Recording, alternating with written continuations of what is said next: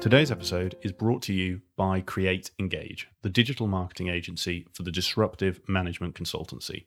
Digital marketing has moved forwards, but most consulting firms haven't. Many consulting firms still see their corporate blog as their sole digital marketing channel and find themselves frustrated when these blogs yield little, if any, results. For those consultancies that understand digital marketing, though, it can be a huge asset and help them achieve rapid business growth. In fact, at Create Engage, we've recently written a case study of one successful consulting firm that used digital marketing to help them grow over 400% in just three years. Having spent countless hours researching consulting firms and consulting leaders for this podcast, it became very clear that while some firms do digital marketing well, the vast majority of consulting firms struggle to leverage its power and don't know where to start. To help those of you who want to harness the power of digital marketing to grow your consulting business, but don't have the knowledge, capacity, or in house capability to do so, I launched Create Engage, the first digital marketing agency for the management consulting industry. As former consultants ourselves, we understand the challenges that you face when it comes to delivering effective digital marketing that engages prospective clients and generates leads. Having worked in the industry, we understand consulting buyers what resonates with them and what doesn't. This enables us to harness the latest in digital marketing in a way that aligns with your brand and your market positioning to attract the prospective clients that you're looking to target. We understand that each consultancy is unique and have a range of services to help you shape, implement, and sustain effective digital marketing strategies that deliver results, regardless of where you are on your digital marketing journey. If you would like to find out more about how Create Engage can help you use digital marketing to take your business to the next level, then send me an email at nick at createengage.co.uk or go to our website, createengage.co.uk, where you can download that free case study that breaks down the digital marketing strategies used by one successful consulting firm to help them grow over 400% in just three years and gives you the secrets they used so that you can apply them in your own firm. If you want to outpace your competitors and stand out in the crowded consulting market, then get in touch. We'd love to help you grow your business through digital marketing. Hi, and welcome to Climbing Consulting. One of the great things about running a podcast like this is that I get to speak to and share with you inspiring leaders in our industry, sharing their inside track on what it takes to succeed in consulting. I try to get guests on this show that I look up to and that I know others out there, listeners like you, do as well. And it was great to have a chance to interview one of my old mentors, someone who taught me so much about consulting and whose career has gone from strength to strength since I worked for him. Today, I go back to my old consultancy to interview Alex Gurr, partner and head of insurance at Baringa Partners. I worked closely with Alex on a number of projects during my time there and learned a ton from him. And over the last five years, Alex has gone from a junior partner to head of insurance and working with his team has grown insurance at Baringa from around 15 when I left to just over 50 of them now. There's so many things that I'd always wanted to ask Alex to find out how he did what he did and how he's been so successful. And it was great to get the chance to sit down with him and go into detail on so many of these topics for the podcast. In today's interview, we cover a whole host of things, and there's so much valuable insight in here for you, including how Alex turned a series of fortunate opportunities into a successful career, and his advice for you if you're looking to climb to the top in consulting, how Alex's upbringing influenced his approach to leadership and the values that he sees as key for any successful leader, and the importance of diversity and inclusion in consulting what senior consulting leaders need to think about when it comes to D&I, and what Baringa are doing to promote diversity and inclusion across their business. I really enjoyed going back to Baringa to speak with Alex. As I said, it's been almost five years since I left, and while it only feels like yesterday, it's been great seeing how the business and particularly the insurance practice has grown in that time. Alex has a ton to share, and this interview was a chance for us to sit down and get some of those great insights that I've benefited from out for you to hear. So, with the intro done and dusted, please sit back, relax, and enjoy my conversation with Alex Gurr. Alex, welcome to the show. Thank you very much. Good to see you again. Yeah, it's great to be back. Now, I, I know we've seen each other since, but I, I was thinking on the train earlier today, I, I think it's about five years since I, I think we worked together. I, I left in 2015. So I'm sure, and we'll dive into today, there's been a whole host of things that have happened since then. Yeah, it really doesn't feel quite that long, actually. Obviously, it's nice to catch up with you. We see each other fairly regularly, don't we? So, um, and it's great to see how your business is going, actually. It's always nice to see people who leave Baringa and go on to do brilliant things elsewhere. You know, it's very satisfying. Oh, thank you very much. And we'll come on to the, the impact that you and, and others here have had on, on making that journey happen as we, we talk through the interview. But I'm, I'm conscious, obviously, we know each other really well. But for those who listening who, who maybe don't know you, could you just give a brief overview of your background and, and how you got to where you are today? Yeah, sure. So I've I've been working for 20 odd years now, which is obviously quite a frightening thing to, to say. Don't look loud. it if that makes you feel better. No, I appreciate that. That's very flattering. I, and I guess I got here by what I call a series of accidents.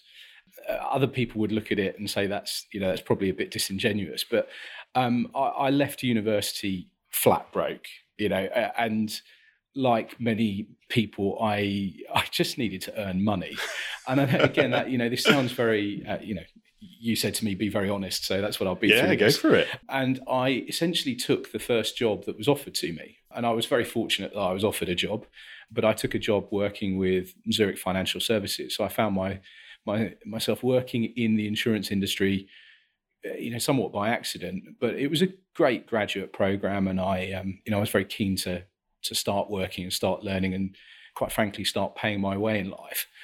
And then I progressed through Zurich over a number of years. Lovely company, a lot of fond memories of it. But decided I fancied a go at consulting. I worked with consultants. Thought I'd give that a go. Uh, so got a job with Deloitte. Got turned down by quite a few actually before I got a job with Deloitte, but they gave me a job and essentially re retrained me in the world of consulting, which was really challenging actually at times, but you know, in the long run, I learned a huge amount through that organization. And I, again, I've got a lot of good things to say about them. And then, crikey, 13 years ago now, I took a bit of a punt and joined what was Structure Group and since became Baringa. And um, I've been here ever since. So, I mean, that's a very potted history. Yeah, and, and part of the reason I asked the question is because it, tees us up nicely for, for a whole host of places to, to dive into. And, and just to close that off, because we will come back to it, for our listeners, where were you in the sort of consulting hierarchy when you you joined Baringa? Yeah, I'd uh, I think I just made manager actually, so that was two thousand and seven. And so, let's start with industry, um, because it's something that you know, lots of people make that transition. You, like yourself, I, I, did the same, and I still remember the first week with uh, was Jules and Paul, and yeah, going home with my brain completely fried. It's quite a shift I found from industry to consulting, and actually, looking back, what was it that made you want to make that change? And almost, you mentioned there that you'd been rejected by a, a number of consultancies. You know, what was it that you had to hone, or how did you get that foot in the door at Deloitte? Yeah. So why did I want to make the change in the first place? I think um, I really liked Zurich and I learned a lot there. And I'd done some really interesting projects with them. So I went into the IT department and I started off as a junior BA, and then I, you know, worked my way through. I became a junior project manager, and then a bit more of a you know, senior project manager, and then eventually I got the opportunity to go out to Switzerland and work on what was a global finance transformation program. And I, I, I threw myself into it wholeheartedly, as I've tried to do with most things that I've done. And I was working with consultants that you know they were helping me with that project the part of the projects i was running. And what i really liked was the fact that they'd had exposure to lots of different organizations and that they could bring that relevant experience to this project. And whilst i'd had variety of experiences in in zurich world i hadn't had the chance to go out beyond that. And i really wanted to see other organizations. And i wanted to work with different organizations and learn from them and take my experience to them. So that was the kind of key motivation. I thought it looked quite glamorous as well. And so I was a little bit seduced by it, if I'm honest. You know, there's a great, uh, to some extent, you know, there's a great image around elements mm. of consulting. What was it I had to hone?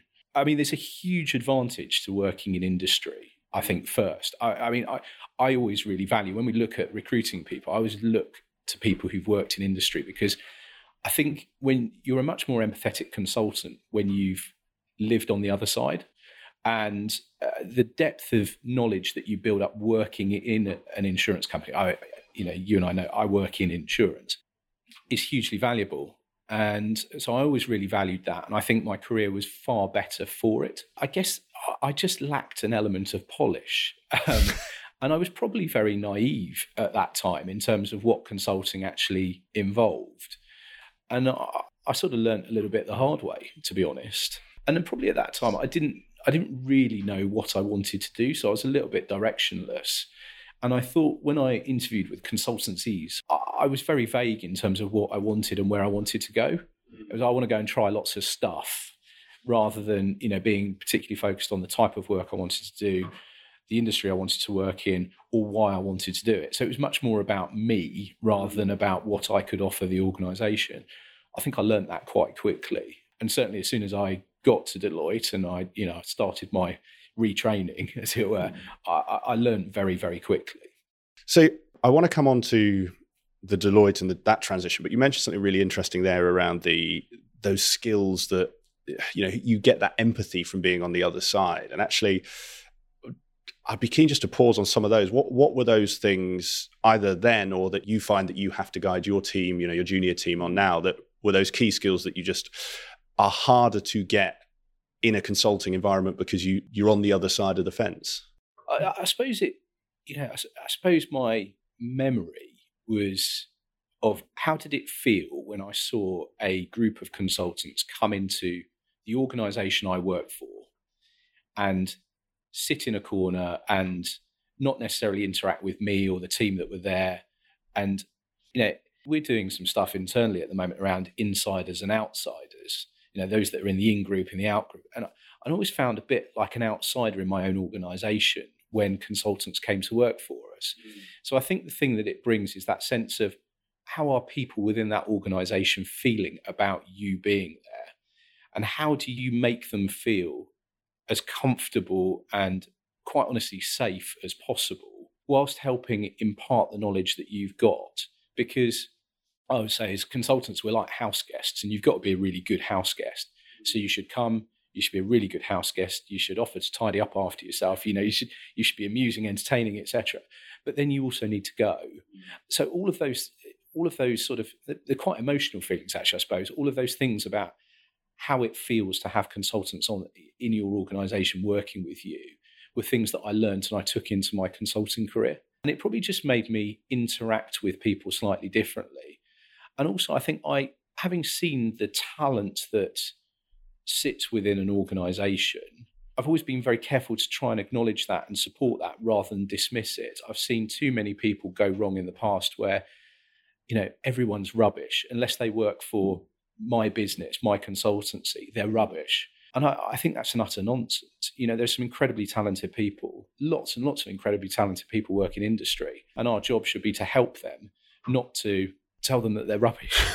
you know, being really blunt about it so I really like that analogy of the, house guest because I, I, think it's it's so true and and a bit like you, I've actually when I was starting my career, I, I didn't interact much with consultants, but since leaving and, and going out um, for my contracting before starting Create Engage, it, it is like you say, you, you see that dynamic, and I think that that house guest analogy is really true because sometimes consultants can focus on delivering the project, and actually almost it, that is at the expense of the client or their people, which you know I, would welcome your view. I guess is long term not a great strategy for growing business, growing accounts, but can sometimes be the challenge if you're you know, for people if they don't have that understanding. Yeah, I think that's absolutely right. Uh, it's just uh, empathy is hugely important in the work that we do, and sometimes you can deliver the right outcome in the short term, but actually deliver the wrong outcome in the long term. And it, I guess everything that I've done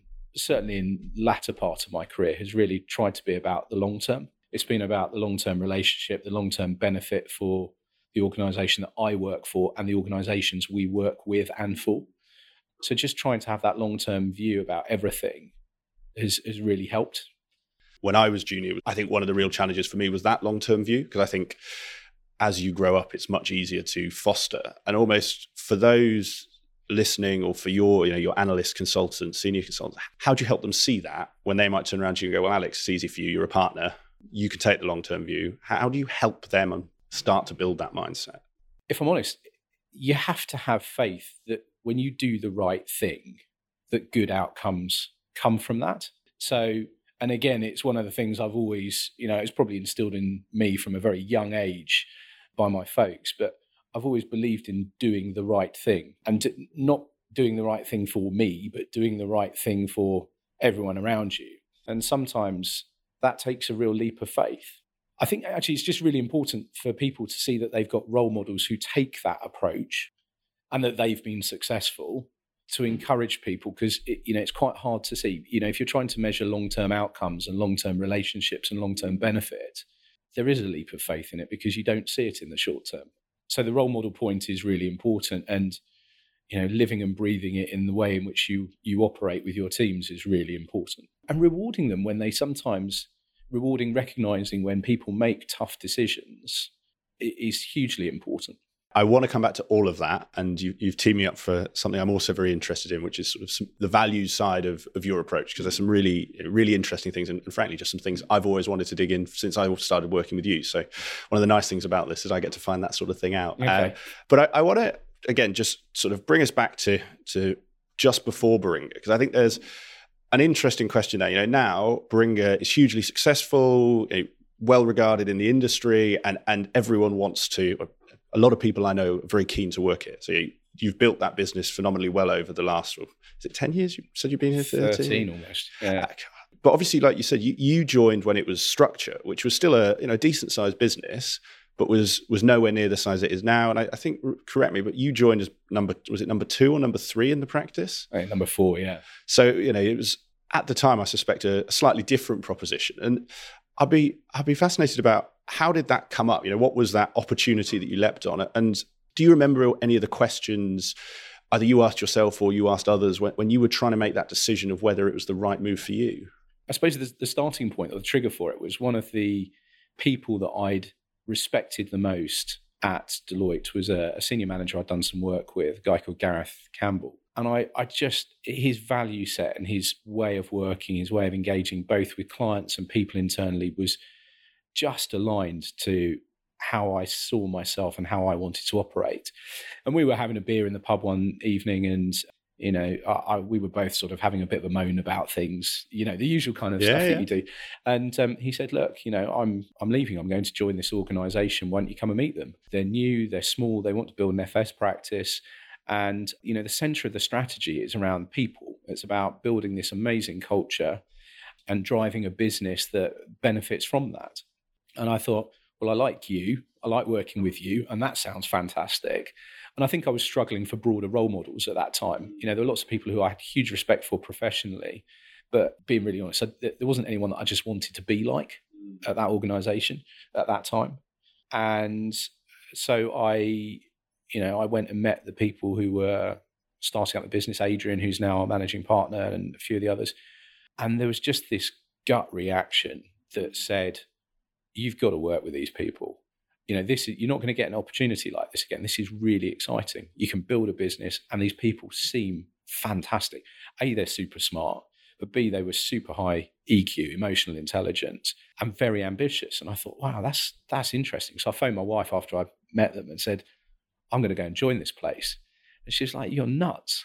But I've always been a great believer. If I feel something, yeah. you know, I, I will respond to it because I trust my gut a lot of the time and you know who who knew at that point that, what it would turn into, but it proved to be a very good decision. Yeah, and, and I think the I think the gut point is really important. Uh, I can't remember who said it, and it was someone much wiser than me. But you know, they were saying that almost every time they've not trusted their gut is the time it's gone wrong. I, I, guess to your answer, it's you. Some of these things you can overanalyze, and actually, if you just if you get that feeling from them, it's right and yeah, try it. I, I think that's absolutely spot on. There are, uh, and I've learned this again in slightly later life. Sure, it is important to challenge your gut as well because, okay. you know, sometimes particularly where, particularly where certain topics are concerned, you can have beliefs that are uh, maybe if unchallenged not that healthy. So I always try and have a group of people around me who will help help me challenge myself, and I really like that. Mm. But this was one of those where I think I knew so in you know so deep down and intrinsically that this was the right thing to try that I'd be silly to to pass it up. So I'm go- I'm going to hold on that gut point because it's it's a I think a really important one, and I'd love to hear. I want to dig into your group, but I'd love to hear how how you do that because you know if I speak from personal experience, I think it can sometimes be hard to tell yourself whether you are rejecting your gut because it's the right decision or because you are pressured to do something be it for time, be it for money, whatever it is, and almost you you sort of persuade yourself out. You know, we're anal- consultants are analytical types. It's very easy to to analyze yourself out of something. How do you or does this group help you almost challenge that gut and make sure that your your head and is aligned to your heart in that respect? Yeah, I mean, I, I'm very lucky. The guy who I've basically been working for for a number of years and who I'm now taking over from, Dave Wilson, was phenomenal at that. So he was a brilliant devil's advocate drove me nuts at times, but actually I learned so much from that. And having people around you who you can use like that, who can play devil's advocate and you can ask for permission to do that is really important. I think there's something about making sure that you've got enough people around you who've got different views, different perspectives, and, and are not afraid to challenge you is hugely valuable. If you surround yourself with people who are just like you, think like you, inevitably it becomes an echo chamber. And I've never wanted that. So, whilst I trust my gut a lot, I also look for lots of reference points. And I'm very, very happy. In fact, I really encourage challenge and perspective from different people on my thought process and the ways that we we do things. We will come on to to inclusion, diversity, and, and you've, te- you've teed up nicely some of the benefits that come from it. And I know, you know, I know you're really passionate about it and, and very active here at Baringa. So, so really keen to, to build on that. I guess I want to touch on because there will be people who are like you were then thinking about making that move. I guess it sounds like for you, it, it, all landed it all felt like, right, this is the right decision. Were there any concerns that you had or or that you now, you know, see when you're interviewing candidates of almost going from that big brand where you know you've got the the credibility, you've got the badge, you've you've got every, all of the people around you to almost taking that jump and going to a you know from an FS practice of what I guess must have been hundreds to an FS practice of four. Yeah, I mean, I was terrified. You know, I mean, it, it sounds very easy, but you know, I was terrified because you you sort of think, well, I'm exposed. I'm utterly exposed. You know, there's nowhere to hide. And part of me loved that because I was, you know, this is if you're going to be successful at anything, you can't hide you can't fake it. You have to just be good. You have to be good at your job. And when I interview people, I always look for three things. I look for IQ, but I don't want people to necessarily be the smartest. Intelligence is important, but it's not the be all and end all. I look for EQ, so emotional intelligence, and that's hugely important to me. And then I look for work ethic. And I think if you can combine those three things, then you will be a phenomenally successful consultant. But I was worried did I have the IQ? Did I have the work ethic? You know, did, uh, so that fear was definitely there. But I guess I wanted to trust. I, I, I trusted myself enough, and I wanted to prove myself as well. Those all sound like brilliant reasons to do it. Was it that drive to, like you said, prove yourself that almost overcame those nerves, or was there any, you know, was there anything else in terms of eh, you knew Deloitte was going to be there, or you you could go back to Zurich? I'm just, I guess, I'm trying to to just get that sense of for anyone listening who's who's making that same decision how, how can they get over that fear or how do you guide people if it's something that, that people have brought to you i'm probably the wrong person to ask in some ways because I think I, I, tend to be a little bit impulsive. You know, I, the things I enjoy in life. If if I look, if I see something and I think it looks like great fun or it looks like a challenge, I tend to just go and do it because I fear not doing these things more than I fear the consequence of doing them. Uh, if that makes sense. So to me, it was a tremendously exciting opportunity. You know, let's face it, the business was really well run and it was, you know, well established already. It was 50 person consultancy. So it wasn't just going off on my own. But I also thought, I'm not going to get many opportunities like this. And I thought I would just kick myself if I didn't try it. And I didn't really think much beyond that, if I'm honest. And I've been very lucky. You know, there was a moment in my life, actually, this probably give you a bit more of insight into my psyche. There was a moment in my life where as a, as a kid, I was very sort of frightened of things. I was quite a timid kid. And it held me back from stuff. So, what I've realized about myself is that everything that I've done in, in, my adult life has been about trying to make up for the things I was afraid of when I was younger, in some ways. And I had a uh, a good friend of mine when I was in my early twenties who really sadly just dropped down dead of a heart attack. He had a sudden adult death syndrome, And uh, his brother said at his funeral, stood up at his funeral and said, if he'd known he was going to die on this day, I don't think he would have lived a day of his life differently. And that had an incredibly profound effect on me. So almost it was like a light bulb going off. From that moment, I think I was prepared to take risks and prepared to try things because my fear became not of what might happen, it was more what would happen if I didn't try it. And I think it's a really powerful story. And, and I think that I, I massively agree with you. And, and funnily enough, similar that came to me in I guess in that sort of twenties. Now, I do think it is amazing how many people will will hold themselves back from taking those opportunities, almost that fear of, yeah. of failure. And actually, I think it's I almost think it's quite hard for if you've not either had an experience like that or or not experienced a failure. Because I think one of the challenges in our industry is if you've gone through your your you know, your teenager school years getting A's, you go to university, you get your your two one or your first, and then you're into a job. Actually, you've never failed, and therefore, I don't know if you read Carol Dweck, Growth Mindset. No, I will. Uh, I will send you a copy. Um, she talks all about that of almost the the difference between growth and fixed mindset. Fixed being. You know, I have these attributes. I can't do anything else. Growth being what you've just said of, I can improve where I am. I can improve what I do, and actually, I need to take, but to do that, you need to put yourself out of your comfort zone. Mm. And I think that's, you know, really powerful advice of almost try it and see what happens after that. We should probably say as well your hobbies include race car driving and plane, you know, flying planes. So you, to what you were saying, you know, you do sort of flirt at the extreme end of of activities. Yeah, but they're, things that I'd, I, you know, I, I was a kid that walked around with a toy car in one hand and a toy plane in another, and they were just, I think they're just sort of ingrained in me.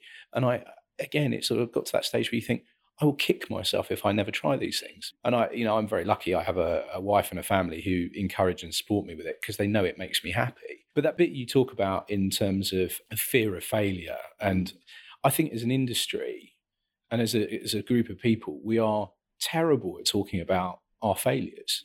And one of the things I've tried to do, in, certainly in the last year or two, and, and you know, with the team, is I talk very openly about the failures I make, I've made, and I continue to make you know, I've had some almighty failures along the lines.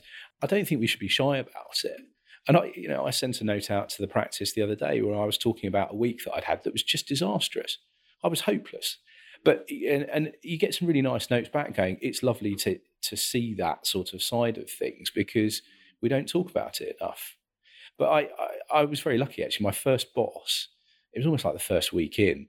He was he was a pretty senior guy, and he said, um, I want you to make mistakes. I genuinely want you to make mistakes, but I want you to learn from them. And if you make the same one twice, I'll fire you. And that had a, you know, again, talk about moments in your career. That had a really profound effect on me because I, I took that quite literally. Actually, I, I had a, I had a, you know, you've got to go and try, and I try and pass that on to people that work for me and, and with me. Yeah, by all means, we all make mistakes and do it, but don't ever make the same one twice because that just shows you're not learning. I want to fast forward a little bit, and I'll let you sort of press the button as fast as you want. Is always the next thing that I guess I entered the scene. You know, I joined what 2012, I think. So I think you were, yeah. I think you were a senior manager or director when I joined. And I guess the interesting thing for for me then, and I'm sure for for some of our listeners, is you made partner relatively young. Um, you can tell me how old you were, so forgive me, my research isn't as good as it should be. But I'm almost you mentioned around just your career being you know, quite a series of opportunities you you just you you you took the most out of and, and, made the best of. Was there ever a point where you know between manager and, and sort of you know, just before that you you you had one of those moments where you, you took a conscious choice to say right I'm going for this? Was there a, a sort of plan for it? And if not, what was that journey that took you there? In all honesty, I've had so many wobbles during my consulting career. It's untrue. Mm. You know, I've at numerous points seriously question whether it's what I want to do and why I want to do it. Often coinciding with difficult projects or you know mistakes that I've made along the way. So it's not you know from the outside it all looks very seamless. You know, you get a job straight after university. You you know you go into industry. You then go to a big four. You go there you then hop into a small consultancy, you help build it, and hey presto, by sort of mid 30s, you make partner you know, from the inside, it's felt anything but that. It looks more like a seismograph, you know, in my head anyway.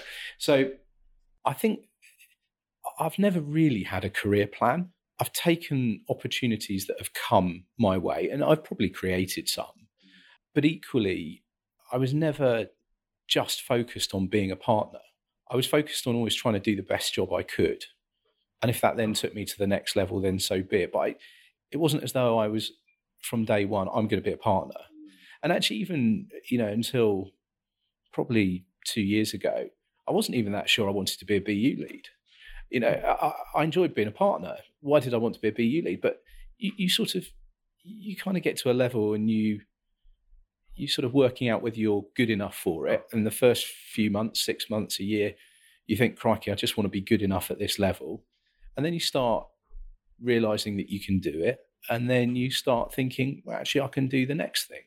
And consulting is a bit of a weird career in, in many ways because there is such a linear, you know, sort of career path mm. that you can follow.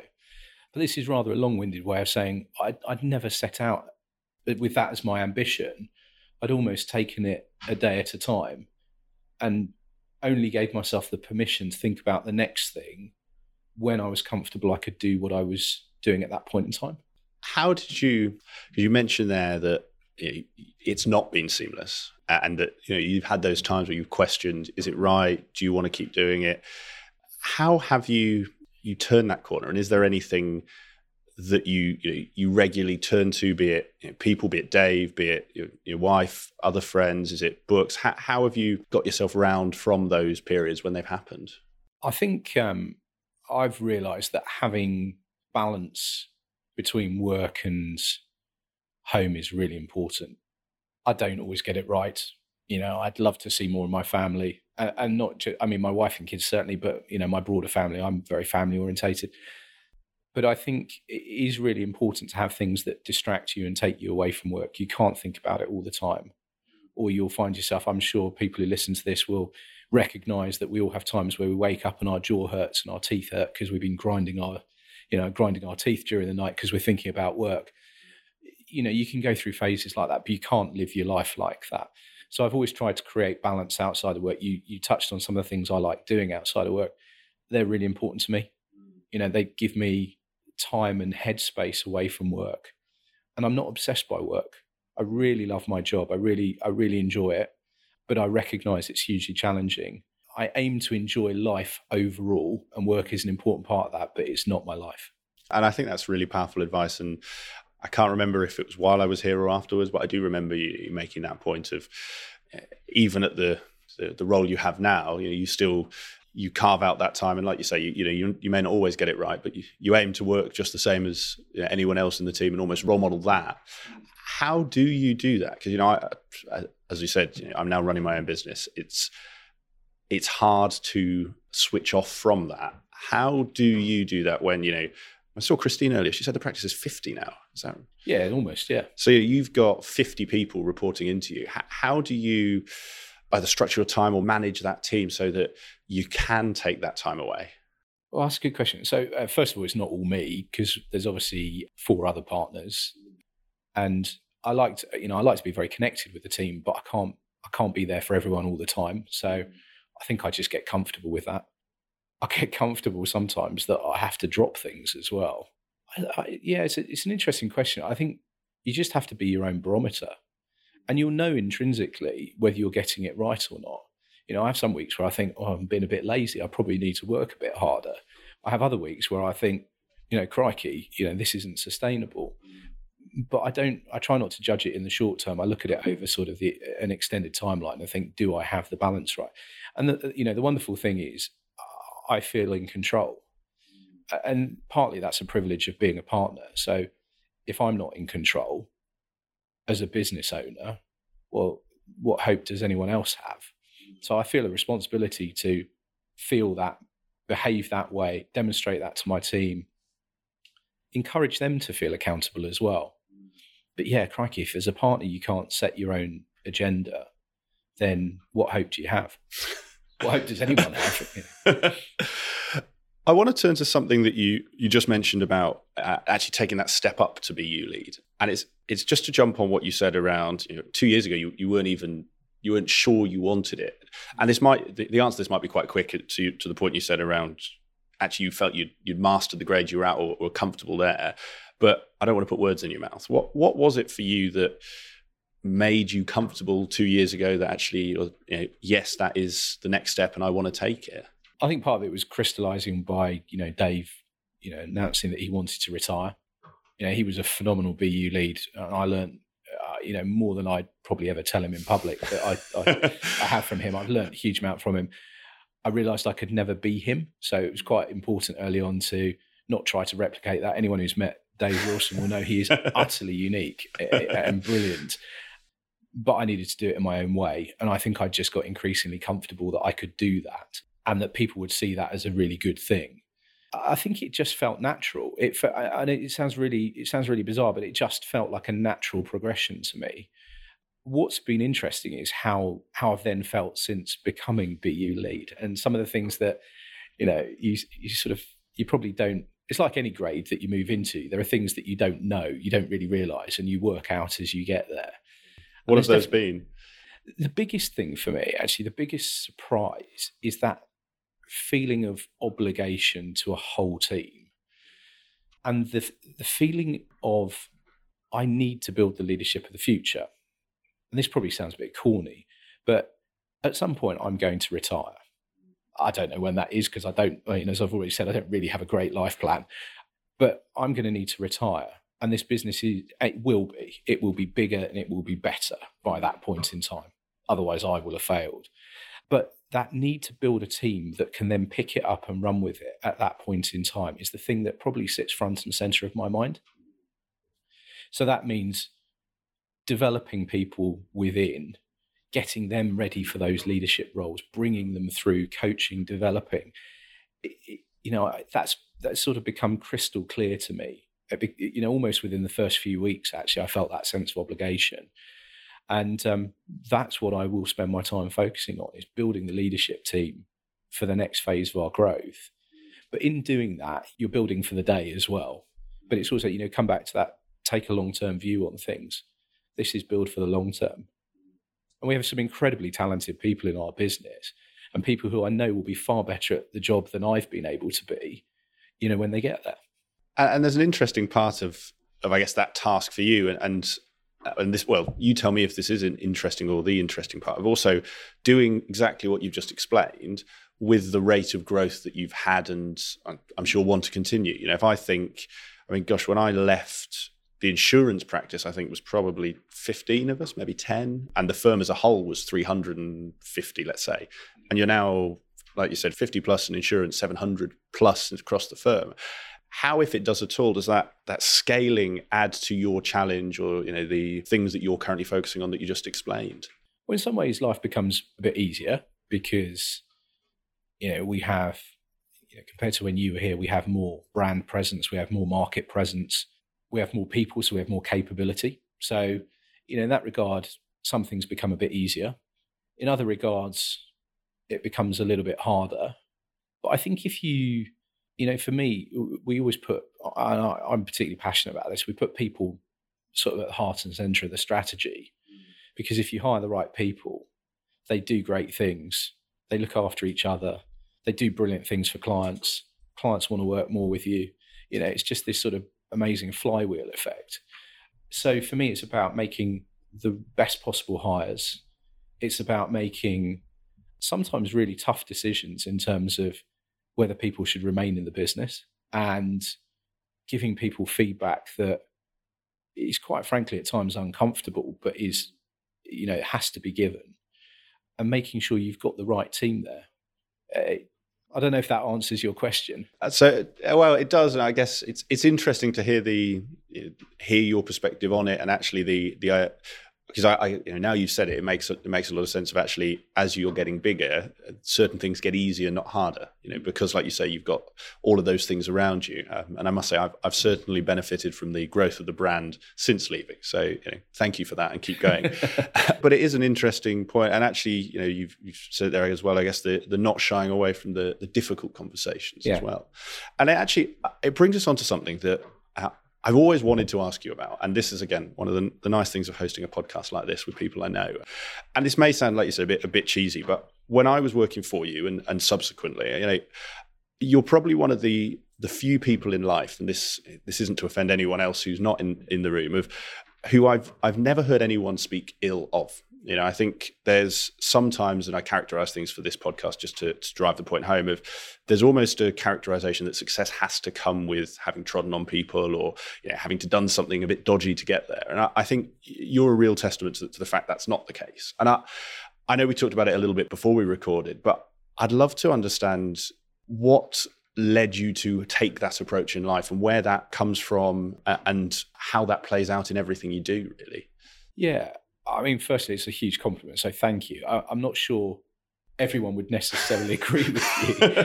Um, i'm sure that there are people who've found me difficult and I, I, know i can be difficult at times.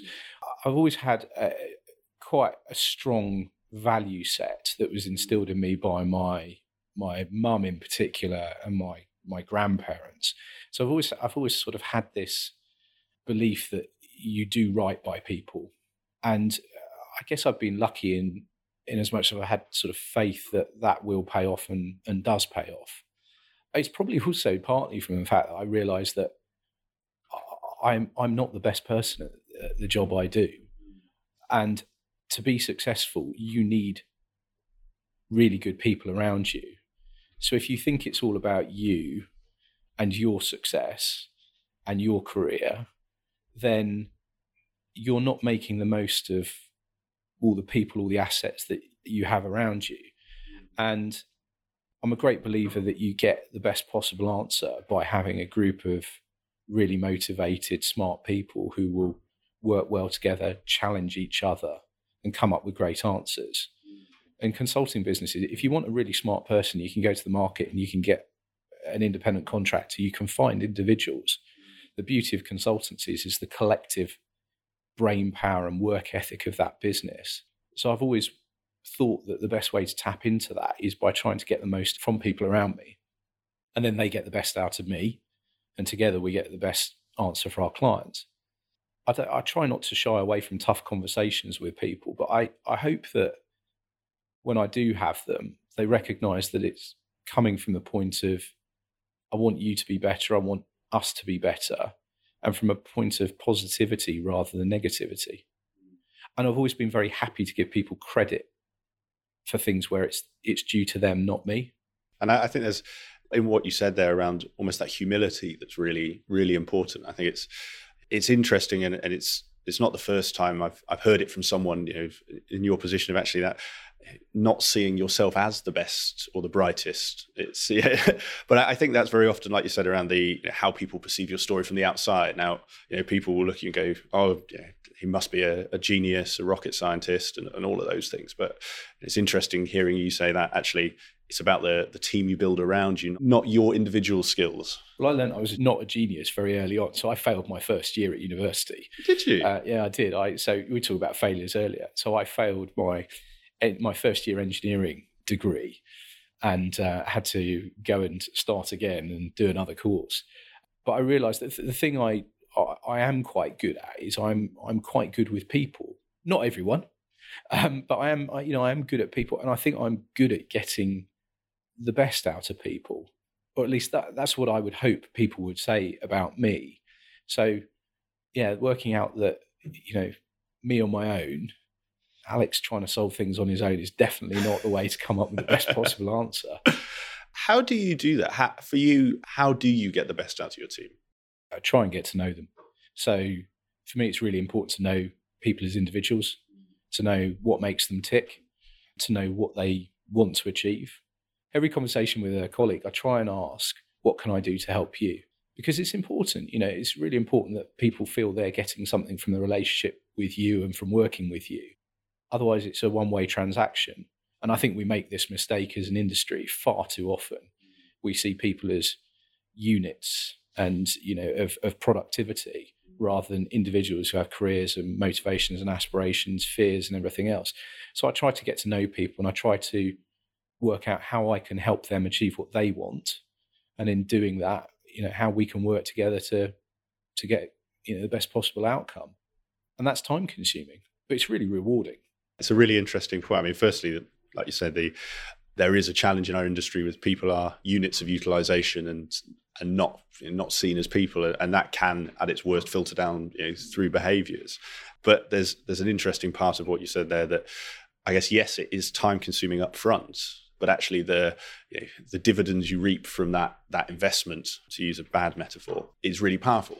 And I guess that's what you know, what you've been able to to do over your career is those those beers and time spent you know, early on learning about people and their their wants and needs and helping them is, is what helps them grow in the future. Yeah, it's trying to. Someone used the term psychological safety. You know, the other day with me, it's trying to create an environment of psychological safety and where you, you have this sort of relationship of mutual trust and understanding and and you, you can deliver great things when you've got that environment. If people think i'm in it for me and it's the same with clients actually. You know i take exactly the same approach with clients as i will with people internally. I want to know my clients. I want to know what they need not only in terms of the project and the deliverable and the outcome but what is it they need? What is it they want more broadly? And then you you develop a deeper relationship. And it's not done from the point of view of I do it because I want to sell more work to someone. It's done because I genuinely like people and I mm. really like trying to help people.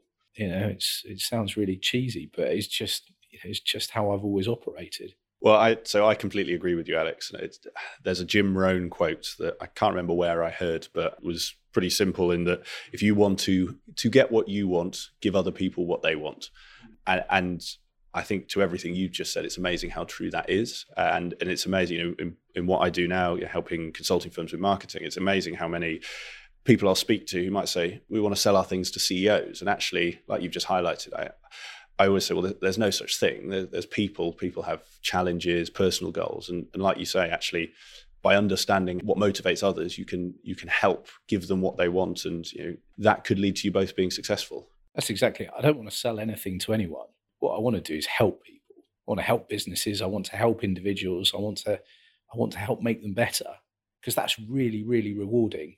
Selling something is potentially gratifying just for you as an individual. Helping people, helping businesses is rewarding for you know much broader reasons. So it wasn't necessarily a topic I was going to dive on, but I'd be interested just to, to expand on that a little because I think one of the things that I remember from my time here is to everything you've just said, you were you were very good at building out those relationships and the accounts that came with it. And I think to everything you've mentioned around some of the challenges in our industry, there is almost for some a a challenge around selling and that view. You know, I'm sure you you still hear it. I heard it. You know, people who are I'm a delivery person. I'm not a not a salesperson. And it, it may just be everything you've just said, but for you know, put in that sales environment. But how do you help people, particularly who maybe in those senior grades where they're, they're starting to have to produce business, almost make that mindset shift from i guess what what you've highlighted of you know, you're not trying to sell you're trying to to build that relationship? I mean a you can never start doing it too soon. So i was i guess because of the way i'm wired i, I like people i like spending time with people. So i've i've probably always done it from you know a very early early stage in my career. But it's genuinely done because i like them and i want to spend time with them. And if you spend enough time with people you understand more about their business you understand where the challenges are for their organization, for them as individuals, etc. You build up trust. And at a point in time, someone will say to you, Can you help me? So, all the conversations I tend to have, I mean, I, I, I don't go to people and say, I've got this. Do you want one? What happens is people pick up the phone and say, I've got this problem. Can you help solve it? And, you know, the answer is not always yes and shouldn't always be yes because that's disingenuous as well and certainly when we try and solve problems, it's not always me that's going to be solving them because you know I, I can't. We've got many more talented people than me in this business. So I, I, I don't feel that I've ever really sold. I feel like I've built relationships because I like people, and it's done with you know done with the right intentions, and at the right time, people come and ask for help. And I don't know that it's any more complicated than that. And I know that sounds again, it sounds very glib, but it's just it's how it's turned out. I, I have exactly the same view as you. So I, I, I completely see that. I guess for anyone listening to this who would have been listening to this up until say this this section and said, "I'm a delivery specialist. I'm a delivery person." You know, now there are in, in any environment there are people who actually that's a, a, very valid career path and they want to be a technical specialist. Let's say, yeah. but particularly for those who who aspire to you know to to take that step up to partner, and if it's not a conversation you've had with anyone, we can move on. But but how do you help people? Who maybe don't naturally have your you know your inclination to to that relationship building to almost help them start to move towards that. So i'm always blown away by this because inevitably delivery people are hugely valued you know and the clients often place enormous value on them more so than they place on themselves. And what what always blows me away is people go in do a phenomenal job and then go. And you know we talk about being a good house guest and it's really important that you do but that doesn't mean that your relationship with someone stops. And I think what people do is they neglect that relationship and then they almost don't have a way back to have a conversation with someone. So for me, it was always about, I like, again, come back to if you're a delivery person, you have a skill that someone places value on. If you like people, stay in touch with people, understand how that delivery's, you know, been implemented, how well it's gone afterwards, and keep the relationship going don't do it if it feels disingenuous, but do it because it you know it feels good. You liked the people you work with, and I was you know come back to I, we talked about offering. How can I help people? How can I help you internally? I will always make the same offer to the people that I I have relationships with in industry. So at the end of every meeting that I have with someone, I'll say, "Is there anything I can do to help you?" And that's not because I want you to say, "Yes, here's a piece of work. I want you to buy a piece of work." But you might just want to know what's happening in the market. You might just want a bit of insight on something. You might want a bit of thought leadership. And I'm very happy to do that because a relationship is very much a two way thing. So make those offers. Be prepared to help people beyond the immediate delivery you're involved in. That's not about suddenly becoming a salesperson. It's just about thinking about the way you interact with people slightly differently. And there's something really powerful almost in, in that point you highlighted there about not becoming a salesperson of almost by doing that early like you say you build the relationship such that you don't need to become a you don't need to sell in the sort of inverted commas the wolf of wall street way that people think. And actually it's almost by if you don't do what you said that's where you find yourself without relationships, without people to speak to, and suddenly you you fall back on some of those, you know, the cold calling or whatever the equivalent, you know, whatever that equivalent is in your space. So I want to turn to something that we, have touched on a, a, couple of times. You mentioned about you know, how how passionate the firm is, and, and you are on people, and you know, you've got awards to prove it. How many years is it now for the Great Place to Work award? Oh, uh, well, it's been as long as I've been here, so it's at least thirteen years. So, you know, for anyone who doesn't know, an award that basically assesses from your team as well, it's worth saying how people enjoy working here. And I think you've been either number one or top 10. I, I think I saw it, it's a hall, you know, in the Hall of Fame because of it. Yes. But I'd be really keen to turn to a topic within that that I know you're really passionate about, which is diversity and inclusion. I think consulting is, is doing a lot, but there are still a lot of white men like us. What is it that you're doing here at Baringa and almost what is it that the industry needs to do more of, in your opinion, to to improve that diversity and and bring more people in in that inclusive way? Wow, it's a big big question. Let's start with why we do it and why we should do it. So, I fundamentally believe that you know it comes back to that sort of the point earlier about echo chambers.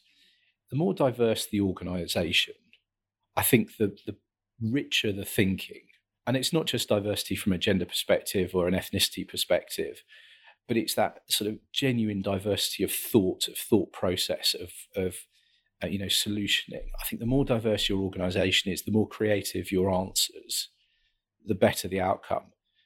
And fundamentally, I believe that that then delivers better outcomes for your clients. And then that follows through into profitability for your business. So to me, it's a really simple equation in terms of the more diversity we drive into our business, but more importantly, the more inclusive we are, the more successful we'll be. And increasingly, we're seeing our clients demanding it of us as well. Now, I think the challenge is you've got to do it with absolute authenticity. What you can't have is a number that you target that says, I need X percent of my population to be like this. Because anyone can hit a number, you can do it but you won't create an environment that fosters that inclusive way of that, you know, that diverse way of thinking and values the, you know, everything that that brings. So I think it makes just great business sense. I've been blown away by some of the people that we've brought in and the different way of thinking that they've brought with them and what that's then done to our team. It's been phenomenal from my perspective. What does the industry do overall? Crikey. I mean, starting with that understanding, I think is really important. So, understanding why you're doing it, fundamentally believing it as well, then driving diversity for the right reasons and authentically. It's hugely important. It's not easy. It's really, it's really, really not easy. But the other thing, I suppose, is I realised very early on that what it required was for me to do things differently. Such so as? Me, so you need to think differently. You need to be more open and receptive to different ways of thinking, different ways of engaging with people. You need to make different recruitment decisions. You know, you need to value different things. And what you can't do is sit there and say, I'm going to do what I've done for my entire career and let someone else sort it out and it will suddenly change. It's like any big societal change, anything that really matters. Everyone, every single person needs to do something differently. And for each individual, that will be different. But you need to make the change. It's you as Nick and Alex and everyone else in an organization. It doesn't just happen because you've got a DNI lead, because you've got a DNI team, because you've got a gender network, etc. Yeah, and I think that's a a really important point, actually, like you say, around very often people can respond to these sort of things with just like you highlighted, create a team, create a role, create an initiative, and actually it's it's much more structural. And how do you do that across the partnership? So so you mentioned there, you know, it starts with the person, I, I, and I completely agree. Obviously, the the interesting part of a consulting business model, um, compared to a, a sort of client you might work with, is you're not the the CEO who can say, right, this is how we're going to do it. You you know you have a group of fellow partners that that's now quite large. How have you, or how how would you recommend people go on that journey to, as a firm, embrace diversity and inclusion? Yeah, I mean, uh, there's no there's no golden bullet. I think first of all is a recognition of the importance of it. So you have to educate people in the first instance, and sometimes you're challenging some fairly deeply held views as well. I think you, have to create an environment where people are curious. So for me, I, I, you know, I love curious people. I love people who are willing and open to be challenged. And probably the best thing I ever did. I don't know if she she'll be listening. She's she's not with us anymore. But I had reverse mentoring by a lady called Hafsa, and she left a really profound mark on me because it was one of those. I mean, reverse mentoring for anyone that do, doesn't know is basically, you know, if you're senior, you get reverse mentored by someone who's more junior in the organisation and you get to live a day or two days or you know a number of days in someone else's shoes and it was absolutely amazing you know i i came out having had a number of my preconceptions quite firmly challenged. Can you give us because i love the concept can you give some examples? If if yeah, not it's just, personal. No no no i'm more than happy. So it's things like um you know it, it has to talk me about microaggressions which i found fascinating. Sorry mi- microaggressions or microaggressions? Aggressions. Okay. So how it can be in completely unintended way it can be quite easy to hurt someone not through a big slight or a big action but by lots and lots of repeated small things. And she used the great example of you know saying oh where are you from? I'm from crawley. No but where are you from really? Where you? and the implication being you don't look like me. You can't possibly be from england. And how those things just build up over time and what it does is it just gets you to think differently. And, you know, so I love things like that because it's just the, the curiosity to want to go and live in someone else's shoes for a little bit and understand what makes them tick, you know, what you can do to help make them successful, what you might do at the moment that might frustrate and, and get in the way. So I think driving that curiosity into an organization and the partners demonstrating that they are curious and want to make a change and want to make a difference but I come back to doing it for the right reasons. Not doing it because you're told you have to, not doing it because you're trying to hit a number, but because you just want to and you know that your business will be better if you do it well. We may come back to the reverse mentoring just because I love the concept and I, am sure you've learned a ton of other things that we can dig into there. But how do you do that, I guess, in terms of getting more people in at the top? So if you think of you know, the diversity inclusion like any other funnel, is you need to get more people in at the start and then you need to keep them through the stages. Now, I know, you know, for instance, with with women, I was speaking with another guest who, who made the point that actually the, there's research that says you lose a lot of women around um, sort of the age that they have children. But how do you get enough people in at the top and almost knowing about consulting and knowing about you know a firm like Baringa because if, if, I think back to when I was at university maybe it was just me being naive I, I barely knew what a consultancy was I still you know, still struggle to explain it now to anyone but either what do you do or, or what have you done or, or how can others start to open that door so you get more diversity at the top to let you get more diversity as you or more diversity at the bottom so you can get that more diversity at the top so we don't struggle to attract diverse talent there's okay. huge amounts of it out there so, you know, we've got our interviews for our internship going on at the moment. Uh, uh you know, we've had over 300 applicants for 30 odd roles. Wow. And the diversity within that group is phenomenal. Absolutely phenomenal. And they're incredibly talented individuals. So you can, you can drive diversity in through through your recruitment at, at the bottom. I think the most important thing is creating an environment where people want to stay and it, you know, I find it quite hard talking about this thing sometimes because clearly, you know, I'm a, I'm a, I'm a guy, I'm a white guy, I've got a wife and four children. I've probably become, I think the, phrase I use is you, you've got to become comfortable being uncomfortable with some of these conversations.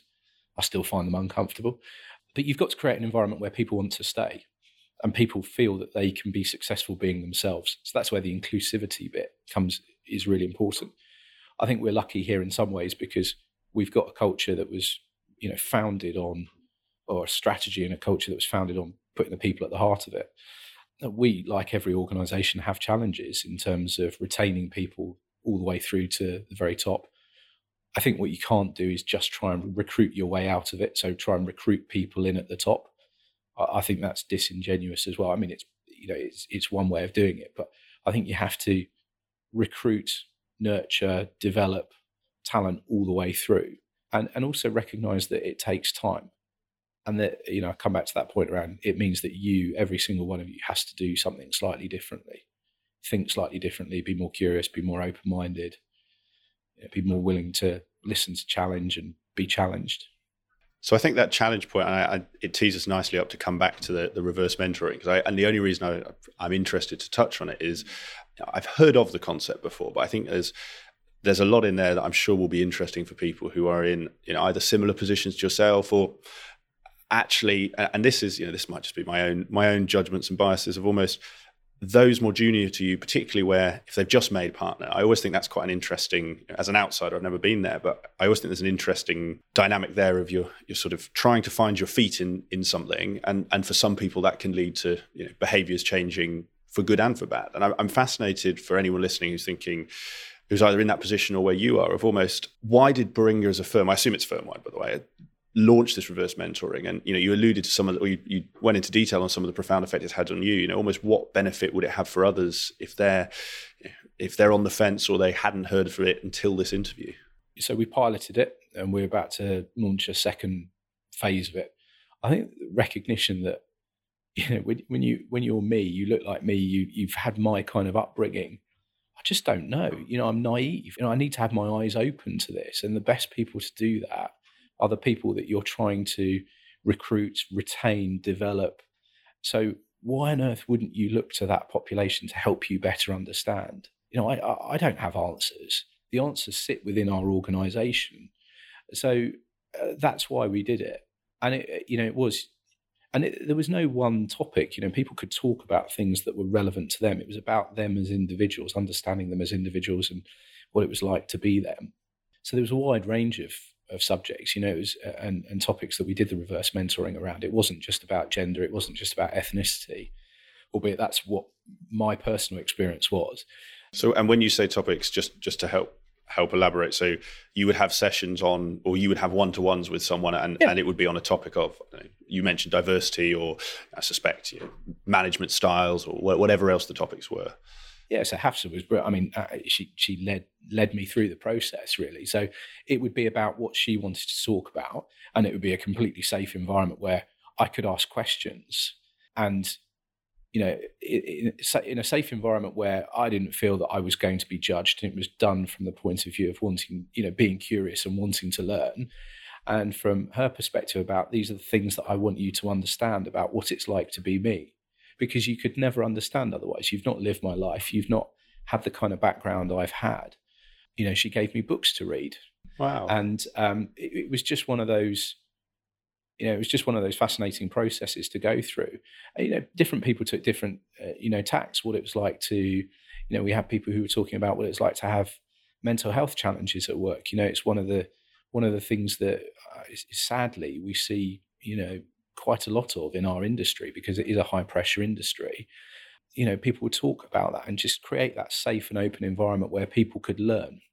I, I love the idea, and I guess, and, and this might be one I, I should ask her, not yourself, of almost the question that always, those sort of sessions always leave me with is what did you do or need to do up front to, to get your team comfortable? You, know, you mentioned it was a safe environment, which is almost the outcome. You made a safe environment, but how, for anyone listening who almost thinks, I want to do this, do you do that? Because I'm very conscious to people who are much more junior than you, they will, you know, they'll be quite concerned. Oh, Alex is the, you know, he's the head of insurance. He's big boss. If I say the wrong thing to him, if I tell him he's, you know, this or that, he's going to fire me. How, how do you get? How did you get people comfortable enough to have that safe space and that safe conversation? Yeah, I mean, we did quite a lot of prep, so there's quite a lot of I say training. It wasn't training; there were sessions beforehand, and it was really about setting the ground rules and helping people to understand. I mean, there's a great tendency, you know, the more senior you become, to try to think that you are there to solve problems.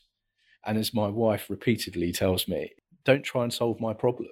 This isn't about you trying to fix something what you're here to do is to listen and empathize and understand and, and learn. And you know that was we had to spend quite a lot of time drilling into that at the beginning because there's definitely a consultant's tendency to want to fix things, you know, and that wasn't what this was about. So I'm, I'm laughing because my wife gives me the same advice, um, and and it's brilliant advice. Oh, it's, well. it, it is, and it's advice I'm still. I, I, try my best every day and regularly fail to uh, to succeed at. I think um, I think I'm a fixer, which is not. I don't know if that's a good thing or a bad. It's, so I, have I've got a colleague at the moment who I, I won't I won't name her, but I, she's one of my go-to people for advice and guidance when I need it. And sometimes she'll tap me on the shoulder and say, "Alex, you were mansplaining again."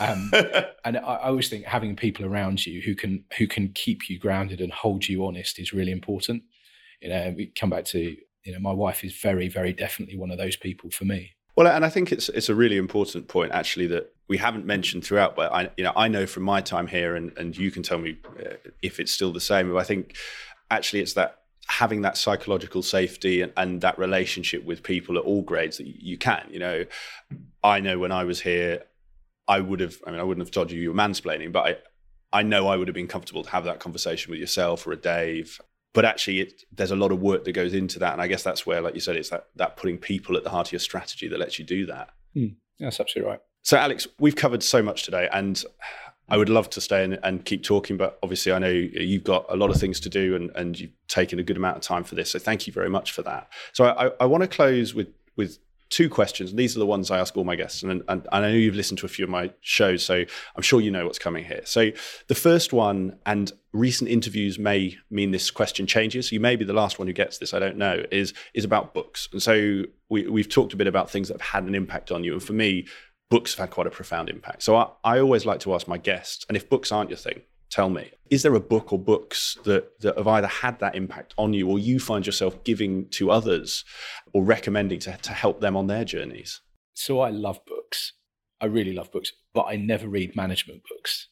Um, okay. because i for me books are one of my escapisms. So i i love fiction and i love history books.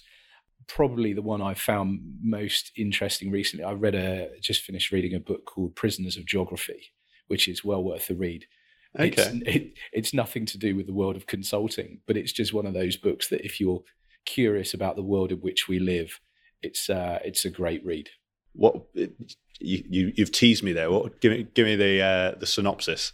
It's really about geopolitics, and it's about the way in which the geography within which nations sit, the sort of physical geography, the way that determines their foreign policy and their the reasons why they go to war or or don't, and the way in which they behave on the world stage.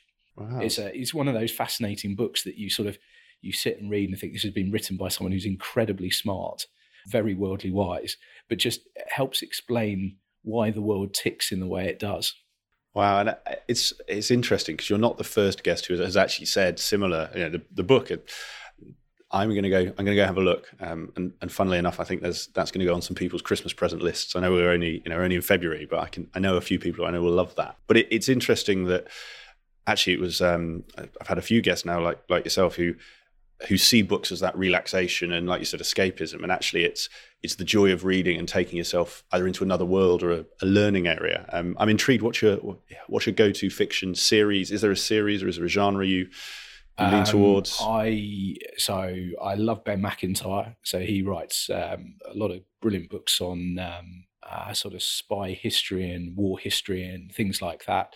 Uh, Robert Harris, I've always loved his writing. Sebastian Faulks, Ian McEwan. You know, there's there's sort of it depends what mood I'm in, quite honestly. And then you know, you mentioned that I like flying. I, I love books on um, the history of flying and planes. I, I, always describe myself. I'm a real geek. You know, I'm a proper geek, and I'm very proud of it. Um, so I love reading books on planes. Fantastic, Alex. And then the last question, uh, and again, take this where you where you want. And this is this could be a recap. This could be uh, you know an addition. So the question is quite simply you, you have three people in front of you and, and these people span the consulting grades one is, is a graduate an analyst one is I, am not going to give years. I've stopped I, I, I, say manager level and then I, I massively undersell the number of years it takes to get to manager. So let's say you know, middle middle of career in consulting. And then the third person is is that director wanting to or approaching partnership. And and the question is quite simply what one piece of advice would you give to each of those people? For the person starting out, a bit of advice that I was given and I absolutely ignored. Um, so I'm going to give it in retrospect was your career is a marathon, not a sprint. I was told that by a brilliant guy called Jim Reeve that I worked with years and years ago, and I um, I completely ignored him. Um, but it, it was it, you know with the benefit of hindsight, he was absolutely right. So don't get hung up on this day, this promotion, this month. You know, play the long game. We, we, you know we talked a lot about the long game and you know doing things for the right reason over the long period of time. So I think you know I would definitely I definitely say that. And then probably a, a, similar variation of that when you're you know you're a manager, you're several years into your career. It's probably felt like a long hard slog to get where you are at the moment, and uh, you know again play the long game. It's you know if you want to be a consultant for the rest of your life then you know it's years and years and years of of work. So for people at that level, I'd probably just say make sure you find a way of enjoying it, really, really enjoying it. So it's like anything in life. If it's enjoyable, it's worth doing. If it's not, you maybe need to question a either why you're doing it or b the way you're doing it. So find a way to enjoy it or get out. And then for the director, don't become dysfunctional. So I always find that people are at their most dysfunctional just before promotion points. And I think particularly, you know, the more senior you get because you've clearly put a huge amount of work into getting to that point in your career. Again, do it for the right reasons, play the long game, and just hold true to you. Don't try and be something you're not because you're close to being a partner. Because when you're a partner, you're starting, not starting again, but your career almost gets going again. So you've got to, it's got to be sustainable and you've got to do it in the right way. Fantastic, Alex. Well, I think that is a, a, great place for us to finish today. So thank you so much for this. And for anyone listening who wants to find out more about yourself, wants to find out more about Baringa Partners, where would you point them to? Where can they get in touch? Yeah, by all means, you know, like everyone, I'm on LinkedIn. You know, feel free to drop me a message. You know, I'm, I'm more than happy to, to chat to people who are interested to talk. Fantastic, Alex. Well, thank you very much and all the best for the rest of your week. Thanks, Nick. I really enjoyed that. Thank you. Thank you. I hope you enjoyed today's episode of the Climb in Consulting podcast. If you did, I would be very grateful if you could leave a review on iTunes, Stitcher, or your podcast platform of choice, whichever one you may be using. And please also share this with anyone that you think could benefit from hearing today's interview. If you want to get in touch or give me any feedback about the podcast, please feel free to drop me an email it's nick at climbinconsulting.com, and I look forward to hearing from you.